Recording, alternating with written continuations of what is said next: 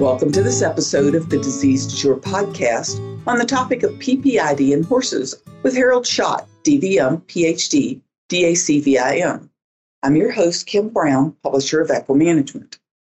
The Disease Du Jour podcast is brought to you in 2022 by Merck Animal Health. Dr. Schott is a professor of large animal clinical sciences at Michigan State University College of Veterinary Medicine. He's a native of Ohio who was an avid polo player through high school and college. The very first month Dr. Schott was in practice, his boss went on vacation and he was left to manage a horse with chronic renal failure.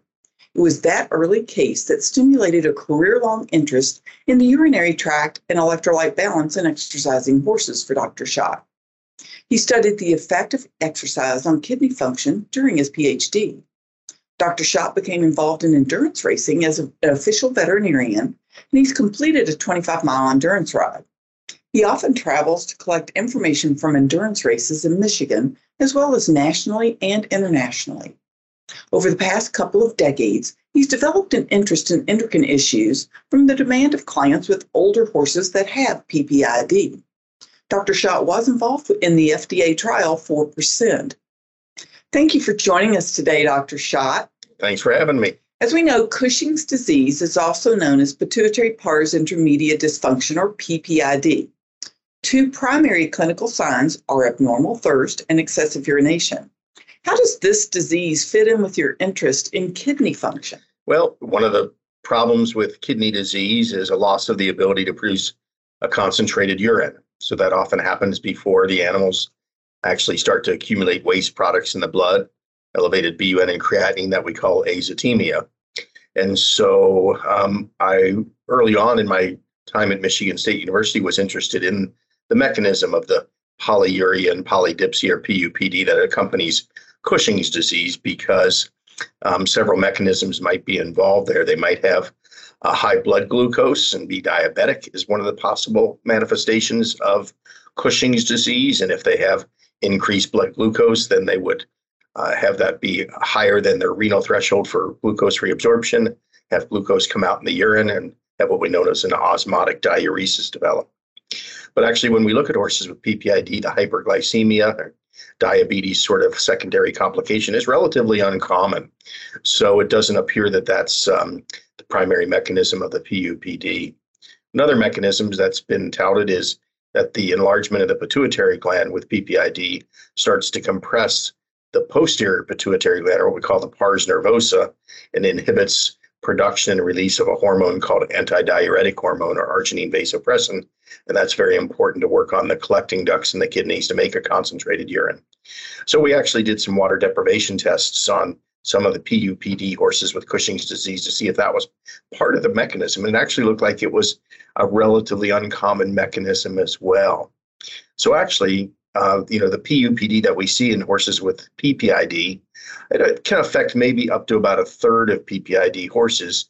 The mechanism of that is still a little bit undetermined in terms of what's the primary mechanism of that. So, but that was one of the early links for my interest in in in studying PPID affected horses, as well as um, just having you know clients and veterinarians in our practice area uh, dealing with horses with PPID that also had chronic laminitis and saying that you know we needed to find uh, some more effective treatments for this disorder about 20 years ago or so, and that was before Prascend was on the market, and we had uh, several different types of, of medications to potentially treat PPID.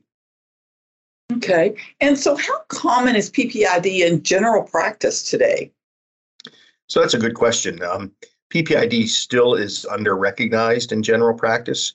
Um, there's been uh, a couple of good epidemiologic studies looking at populations of horses. One of the first ones was in the northeast part of Australia and then also over in the United Kingdom. And those studies revealed that about 20% of horses over 20 years of age have potentially uh, some uh, abnormalities and clinical signs as well as hormonal abnormalities supportive of PPID. And it looks like that increases to about 30% of horses that are over 30 years of age. So it's it's really quite a common disorder of older horses that still is uh, under recognized by the horse owning population and um, still under under recognized by veterinarians in, in general practice, I think. And what about in younger horses? I know uh, horses down to age five, I think, have been diagnosed with PPID. Yeah, I think probably those young horses, um, it's a little unclear what how young they can become. But um, one of the ways I think about PPID is to compare it to a, a disease in humans that has a similar pathophysiology, and that's actually Parkinson's disease. So PPID is a little bit different in horses than Cushing's disease in dogs and cats and and people. Um, in horses, it's best thought of as a brain disease where we have some degeneration, probably from what's known as oxidative stress or oxidative damage, is one of the components of the neurons in the hypothalamus that control the intermediate lobe of the pituitary gland. And as those dopaminergic neurons degenerate, it allows the pars intermedia melanotropes to proliferate, to undergo hyperplasia and hypertrophy, and the gland slowly grows. And those changes can start probably in, in a population of horses, you know, in the age, a range of five to 10 to 15 years of age.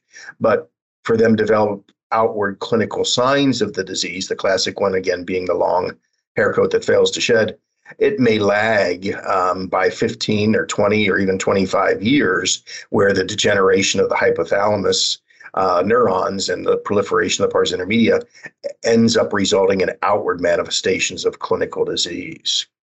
So when you talk about young horses with it, I tend to think again, uh, again, the comparison to Parkinson's disease in people, which is also uh, degeneration of dopaminergic neurons in a sort of different part of the brain, and that's why we, you know, see different clinical signs with Parkinson's disease compared to horses with PPID. But the classic example I use is Michael J. Fox, who is sort of a young onset of Parkinson's disease, and then Muhammad Ali, who had a later onset of Parkinson's disease. And Muhammad Ali probably had a combination of traumatic brain injury from the boxing, uh, you know, uh, decades that he did on top of the Parkinson's disease. And so we know that um, in people that there are different ages at which these disorders can develop or the Parkinson's disease can develop. And so I think that same thing happens with horses and PPID. And it makes common sense that the younger the horse that starts to show clinical signs of PPID, the more serious the generation of hypothalamic dopaminergic neurons is. And our ability to control and turn that horse around is going to be, uh, that horse can have a more guarded prognosis for, you know, improvement over time and tend to have more severe complications. Sorry, long-winded answer to your question. No, that's very interesting. I, that, this is why we want to talk to you, Dr. Schott, is we want to learn these things. So, what are you mentioned a couple of clinical signs? So, what are the clinical signs that a veterinarian will normally see with PPID? So, uh, probably some of the earliest clinical signs with PPID are going to be, you know, a little bit of longer hairs. We call them guard hairs, like in the jugular groove on the back of the forelimbs, the back of the hind limbs, and you know, and then uh, horses will perhaps just start to become a little bit slow to shed their their winter hair coat as the spring comes on. So when I'm, you know, asking clients about uh, that, you know, uh, one of the first questions I ask is, you know, did your horse shed out, you know, well last spring or last summer? You know, when they they say, oh, shed out really slick, really like he is in years before, then I'm much less concerned. If they say, well, you know, it took him a couple extra weeks or a little bit longer to shed out, and if I look at the horse and it's July and he's got some long hairs on under his jaw and the jugular groove and behind the forelimbs and the hind limbs, then I start to sort of think, you know, we probably have some early signs of PPID. And then the other earlier signs I think that we'll see are somewhat difficult to distinguish between is it just because the horse is getting a little bit older and perhaps exercise a little bit less? So we'll start to see perhaps a little bit of loss of the top line or epaxial musculature uh, along the back and over the rump. Might be one of the signs we'll see. And then you know um, horses might just start to become a little bit lethargic just don't have quite the same energy level. So is that because he's now 20 years old, or is it because of PPID? And that's where we then start to, to determine or decide whether we start to do some, you know, actual endocrine testing to see if we have supportive uh, hormonal abnormalities that could support a diagnosis of PPID. The most devastating clinical sign is laminitis, and that's the one that um, you know will certainly affect the the potential life of the horse if the, we get laminitis that's not well controlled. And that's where it's a little bit uh, difficult to uh, sort out is it PPID or the other you know major endocrine disorder we see in horses, especially horses that are getting overweight, is insulin dysregulation. So those are our two big endocrinological disorders we have, and there's some overlap because both of those can be have laminitis as one of the predominant clinical signs. And when you're working on diagnosis of these horses, where do you start? And let's maybe start with a horse that you know has those mild signs. You see the hairs are not uh, shedding as quickly. You notice uh, maybe a little loss of top line as, as it's getting older. So, where would you start with diagnosis with those horses? So, obviously, the first thing is are there any clinical signs that could support PPID? We certainly don't recommend just screening horses for PPID just because they're 15 or 16 years of age if they don't have any concurrent, you know, clinical signs that make you suspect. And if they do have some clinical signs that make you suspect, um, the, probably the first screening tool that we would do is measure plasma ACTH concentration or adrenocorticotropin concentration. And that can tend to be elevated in horses with PPID.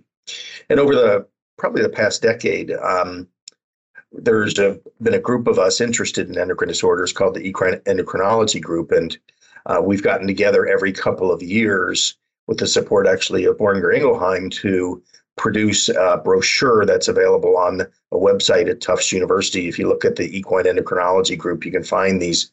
And these brochures are sort of uh, algorithms to work through, you know, diagnosis and management of PPID. And so every two years we get together, and they're, you know keeps evolving in our understanding. But again, the the first screening tool is just to measure plasma ACTH concentration in the early stages of disease, oftentimes plasma ACTH concentration remains normal. So, in that situation, if we're still suspicious and we want to further evaluate it, over the last probably decade, we've started with a, a dynamic test. And that dynamic test is to administer thyrotropin releasing hormone, or TRH, to a horse, and um, that can stimulate the melanotropes in the pars intermedia to secrete more of the pro-opiomelanocortin, uh, um, which is POMC peptide, and a fragment of that then becomes ACTH. And so we'll see an exaggerated response to TRH stimulation testing in horses with PPID. So we'll go ahead and and uh, give a dose of, of TRH and take a blood sample 10 minutes later and see if we've had a, an increase in the um, in the ACTH concentration. Work on your summer scan. Enter for the chance to win a Global Pocket Reader Plus in Merck Animal Health's Sizzlin Summer Sweepstakes giveaway. The Global Pocket Reader Plus is an ISO compliant universal microchip scanner for horses.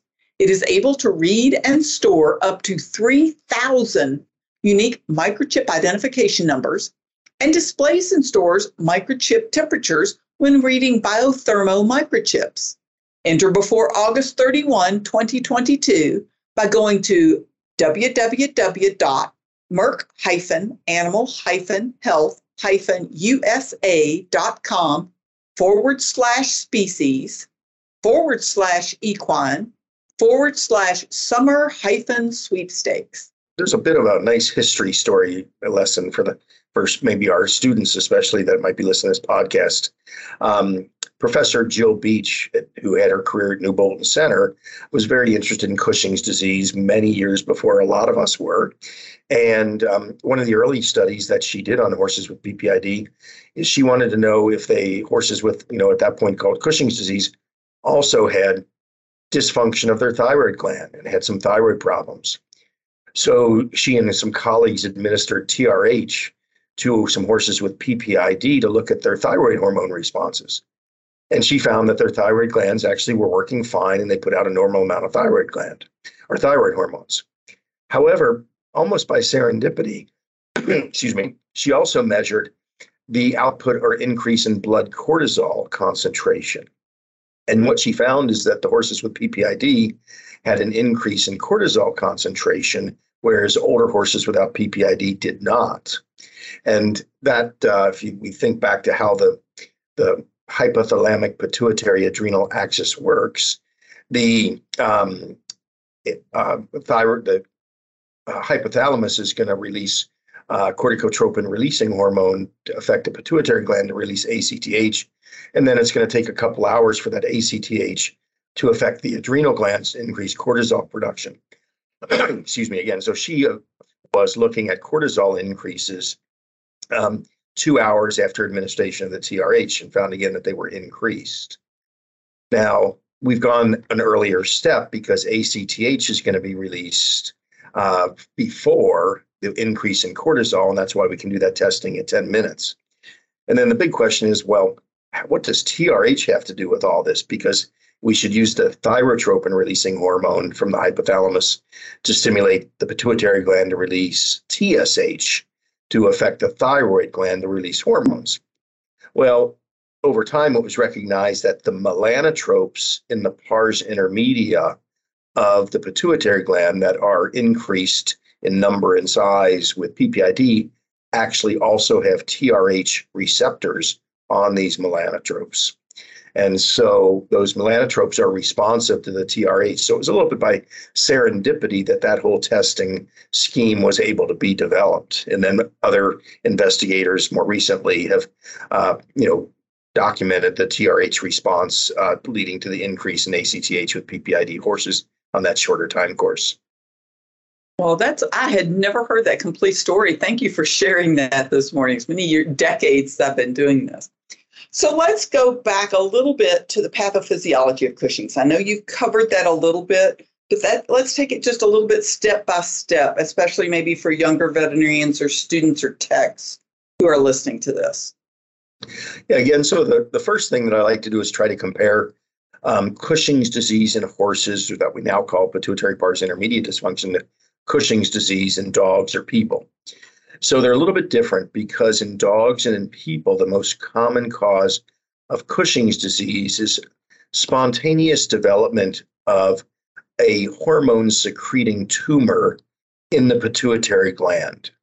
And that tumor secretes ACTH without the stimulus from the hypothalamus. So it's a, a spontaneously developing tumor that secretes extra ACTH and then leads to the increase in cortisol in the blood. That's actually in the anterior lobe, also known as the pars distalis of the pituitary gland. Okay.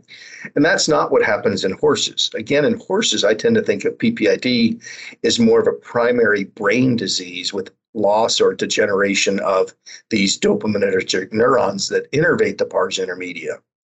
And those dopaminergic neurons, their role is to actually slow down the pars intermedia production of this large peptide POMC and keep it in check. So as we lose that sort of inhibition by those dopaminergic neurons, we start to see unregulated hypertrophy and enlargement of that pars intermedia. And again, that's going to take years and years to develop. And when it gets finally big enough and we get enough hormone being secreted unregulated, it goes ahead and starts to show some of the clinical signs. Now, that POMC pet is a large peptide released by the pars intermedia, and it's also then cleaved into different fragments, one of those fragments being ACTH. Another fragment is uh, MSH, melanocyte stimulating hormone, and that's been used in research to look for elevations in MSH to also support a diagnosis of PPID. Another one of the fragments of that POMC peptide is beta endorphin. And so we think about beta endorphin is in one of the endogenous opioids and increases after you go for a long run and makes you feel good. And some early work also showed uh, much higher concentrations of beta endorphin in the spinal fluid of horses with PPID compared to horses with aged horses without PPID. So sometimes we tend to think of these horses with PPID also as sort of having a very docile disposition, a little bit lethargic, and um, you know very easy for all the grandkids to hop around and play with. And that might be actually partly due to this large uh, amount of beta endorphin that's going around, um, you know, affecting them that way. So when we start to treat horses with PPID with a, a dopaminergic agonist, the, the pergolide or Prascend is the way it's labeled, one of the earliest clinical signs we might actually see is that these older horses tend to have uh, more energy. They tend to wake up a little bit and feel better. And all of a sudden, the the, the old horse, the shaggy horse that was really safe for the kids to hang on, now actually might become a little bit more active and have to be a little bit careful about that. And we've yeah. actually had some anecdotes from owners that say their old horses they act like they're five and ten years younger within the first couple of weeks of starting them on medication. And that's one of the reasons we've um, sort of developed the term PPID for horses instead of Cushing's disease, is to recognize that difference in pathophysiology. So it's the pars intermedia, so pituitary pars intermedia dysfunction. And adding that term dysfunction on the end of it also says, hey, we need to have some outward manifestation of clinical signs because we certainly can have uh, histologic or microscopic evidence of enlargement of the pars intermedia in a horse that's 10 or 15 years of age that might be put to sleep for other reasons. We look at its pituitary gland, but they have no outward signs of Cushing's disease or PPID. So we like the idea of combining pars intermedia to focus that it's on the pars intermedia that's become abnormal, and then also dysfunction, meaning that there's clinical signs associated with the syndrome. Well, that's again, that's that's some great information. I've never heard it put together quite like that before. No wonder people love you as a teacher. So let's uh, talk a little bit about laboratory findings for Cushing's horses. So if you're a veterinarian in the field and you're going to do one of your tests, what are you looking for to say, okay, this horse has PPID? Okay, so we talked a little bit about ACTH concentration, and so that's really the screening test that we do. Um, and an elevation in ACTH concentration could be supportive uh, once it gets over certain thresholds, supportive of the disease, along with presence of clinical signs. That's really the screening test. The nice thing about ACTH is it's uh, it, it, it's not too variable over the course of the day. So, you know, a veterinarian can, you know, pull the blood um, on a horse that's, you know, 10 o'clock in the morning or 2 o'clock in the afternoon or at the end of the day. And so there's not a huge uh, change through the day to make it more complicated for testing. Um, it also seems to be pretty stable. So, you know, as long as they pull the blood sample in what we call a purple top or EDTA tube for plasma and put it in the cooler in their truck, and then they can spin it down when they get back to their office at the end of the day and then send it off to the lab for testing. So it's a, a pretty stable hormone to go ahead and be able to measure that. Um, and also, it doesn't appear to be all that much affected by feeding. So again, whether the horse just ate or you know is, is fasted doesn't seem to make a whole lot of difference. So it's it's become a relatively uh, useful screening tool for PPID. I mentioned that MSH can also be measured. Um, there's not a commercial laboratory that offers the MSH right now, and there doesn't appear to be a, a whole lot of an advantage over measuring MSH versus ACTH. So the commercial labs are basically um, using the ACTH uh, assay to measure that. Okay, and what about you mentioned time of day and feeding and so forth? What about time of year when you're testing? So that's a great question. Um, and so, again, there's another story about that that's uh, interesting. So, um, again, at New Bolton Center, uh, Mark Donaldson was one of their field services veterinarians for a while that was doing some work on PPID. And the behaviorist there, Dr. Sue McDonnell, has a group of feral ponies that they study. And they also had a group of about 10 standard bred mares that they used for teaching students how to palpate the reproductive tract. And so Dr. Donaldson wanted just to sample those horses and look at their ACTH concentrations. So he sampled them in September the first time, and these guys didn't have any really clinical signs of Cushing's disease. But he found a number of them had elevated ACTH concentrations. So he sort of didn't know what to do with that data. So he came back and resampled them in January and found that they were all normal. They were all low. And so he said, well, what happened in September? So he, he um, sampled them again the following September and found again a number of them had elevated ACTH concentrations. So then going back and looking at some of the literature, we recognize that a number of species that are, um, you know, large animals and, and uh, you know, live outdoors, obviously, they tend to have some changes in their physiology in preparation for winter. And so one of those changes is increased activity of the hypothalamic pituitary adrenal axis to try to, you know, develop some fat stores and to try to make them more ready to go through the winter months. And so that seasonal increase in uh, hypothalamic pituitary adrenal axis activity in the fall will lead to an increase in ACTH concentration in horses that don't have PPID. So when we first started thinking about this, or, or, when Dr. Donaldson published his paper, we started to say, well, it's not a good idea to test horses in the fall because we can have a spurious increase in the ACTH concentration. But then a group in the United Kingdom that tests uh, uh, a, a, large number of samples go through their laboratory at uh, Andy Durham's Liphook Equine Hospital started to look at the number of samples that were submitted per month around the year and he found again this seasonal rise in ACTH in healthy horses in the fall. But when they looked at the horses with some subtle and, and more advanced clinical signs of PPID, they saw that that seasonal increase in the fall was much more dramatic in the PPID affected horses. So then we changed gears again and said, hey, well, maybe actually looking at the fall rise in uh, ACTH and PPID horses because it is more uh, dramatic or, or, more exaggerated in the PPID horses that you could actually use the fall months to test for PPID and using just a higher cutoff value for uh, normal versus abnormal. So that seasonal variation now became a tool that we can use. And I still recommend that today. You know, if you look at a horse that's got a few long hairs in the springtime, but it's otherwise healthy, um, you know, and you might measure an ACTH and it's normal, and you say, well, what's going on here? Well, if the horse is in the early stages of disease, it may not need treatment at that point. And you could say, well, you know, maybe we should screen this horse uh, end of September, beginning of October to see if we have a more dramatic increase in ACTH. And let's look at clinical signs six months later and see if maybe that horse might then, you know, warrant consideration for treatment for PPID. That's that's great. Thank you for sharing that with us. And is there anything else on the treatment or especially the management of PPID horses that veterinarians can help clients with? Yeah. So, you know, great question. So these horses are typically getting older. So obviously they need a good evaluation for their diet, their body condition score, uh, dentistry, deworming, just make sure all the basic preventive medicine is performed and that we look at uh, the horses, you know, nutritional status as well.